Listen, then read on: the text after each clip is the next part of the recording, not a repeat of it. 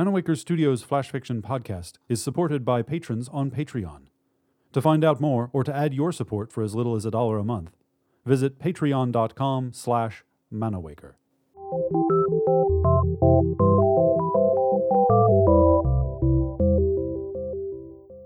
Welcome to Manawaker Studios Flash Fiction podcast. I'm CB Droege. This week, Visiting Rites by James A. Hartley. The interdimensional interstices, or some such, that's what they'd called them. There was no way he could have known there'd be one there, and he'd been stupid enough to trip on that lava extrusion. Can you spare some change, please? That was Smoke, huddled in the doorway next to him. Somehow the Strand wasn't as hospitable as Waterloo Bridge before they'd been moved on.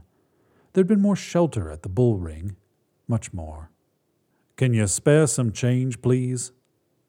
The place had changed so much since last time he was here. What, three hundred years ago? He pulled the sleeping bag tighter about his shoulders and hunched back into the corner. It was so cold. What had happened to belief? It was hard to understand how people's perceptions could change so much. Why, for hundreds of years there'd been consistency, continuity, and now. Spare some change? Oh, shut up, Smoke. I'm trying to think. You shut up. You're always trying to think. Doesn't put bloody food in our mouths, does it? Food. Brian had no real need of food, but he was hardly going to let Smoke know that. He turned his attention to a pair of Japanese tourists heading down the street toward them. As the couple neared, he tracked them disinterestedly. They averted their gaze and drew to the outer edge of the pavement, away from the bundled pair in the doorway. They were probably heading down to take photographs at Nelson's column, stupid grinning faces and lion statues in the background. It just wasn't fair. Any other century, and he'd have found an eager welcome from some alchemist or practitioner of the black arts or even a simple village witch. Now he was left out in the cold. Magic required belief, and somewhere in the intervening years, belief had trickled away to be replaced by hard nosed technology and a focus on the material.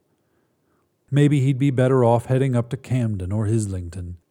There was bound to be some vestige of belief left among the neo hippie counterculturists. There was still a hard core of crystal wielding navel gazers around Camden Lock, but somehow it wasn't quite right. It had all become too commercial. Or maybe he should try Bristol. There were always students who dabbled. Oxbridge was right out, he knew.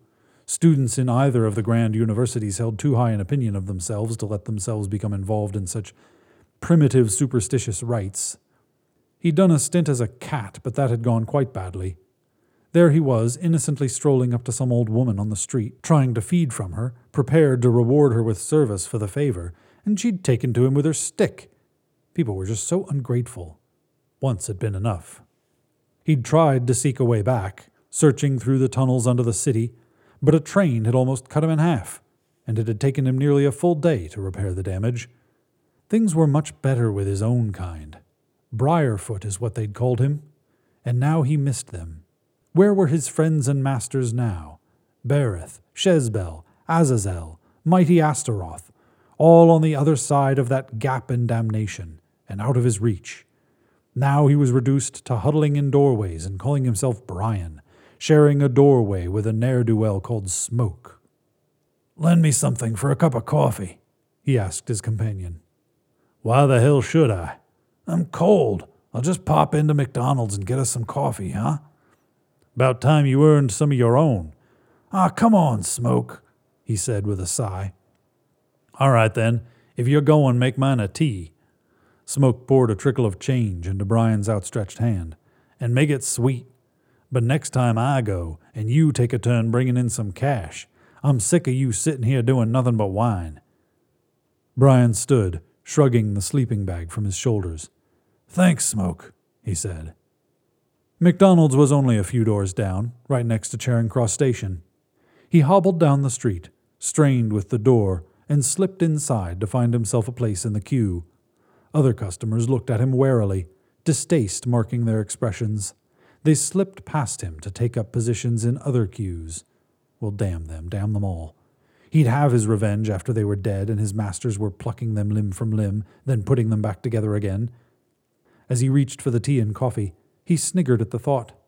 He ignored their sidelong glances as he made his way back to the door, bearing two warming cups of hot liquid.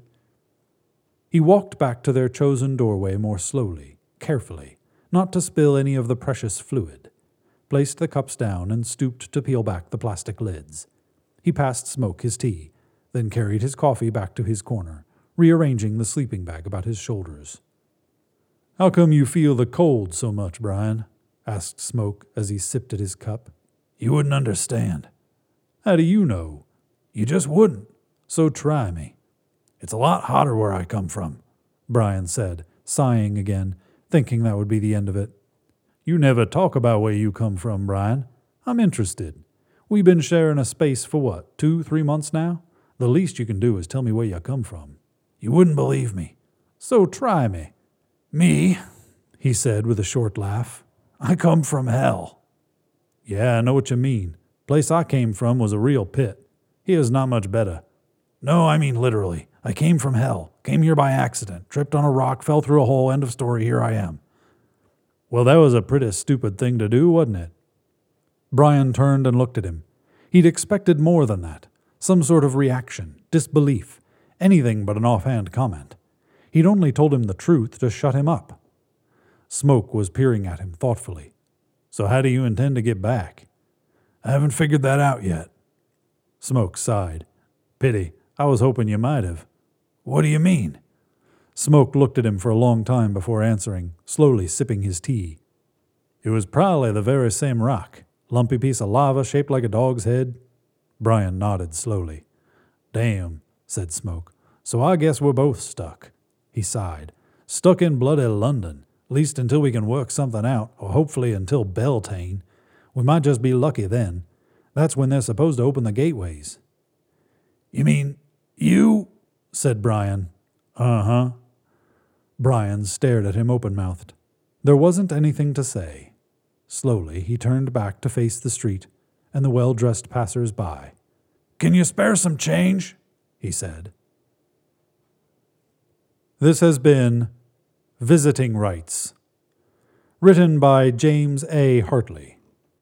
For more information about Manawaker Studios' other projects, including books and games, visit manawaker.com, which is also where you should go to learn more about the authors featured on this podcast or to get details about submitting a story. The Flash Fiction Podcast theme song is by Kevin MacLeod. Manawaker Studios' director of DICE is Ben Baston. I'm CB Droege. You can follow me on Twitter and Facebook at CBDROEGE. Thanks for listening.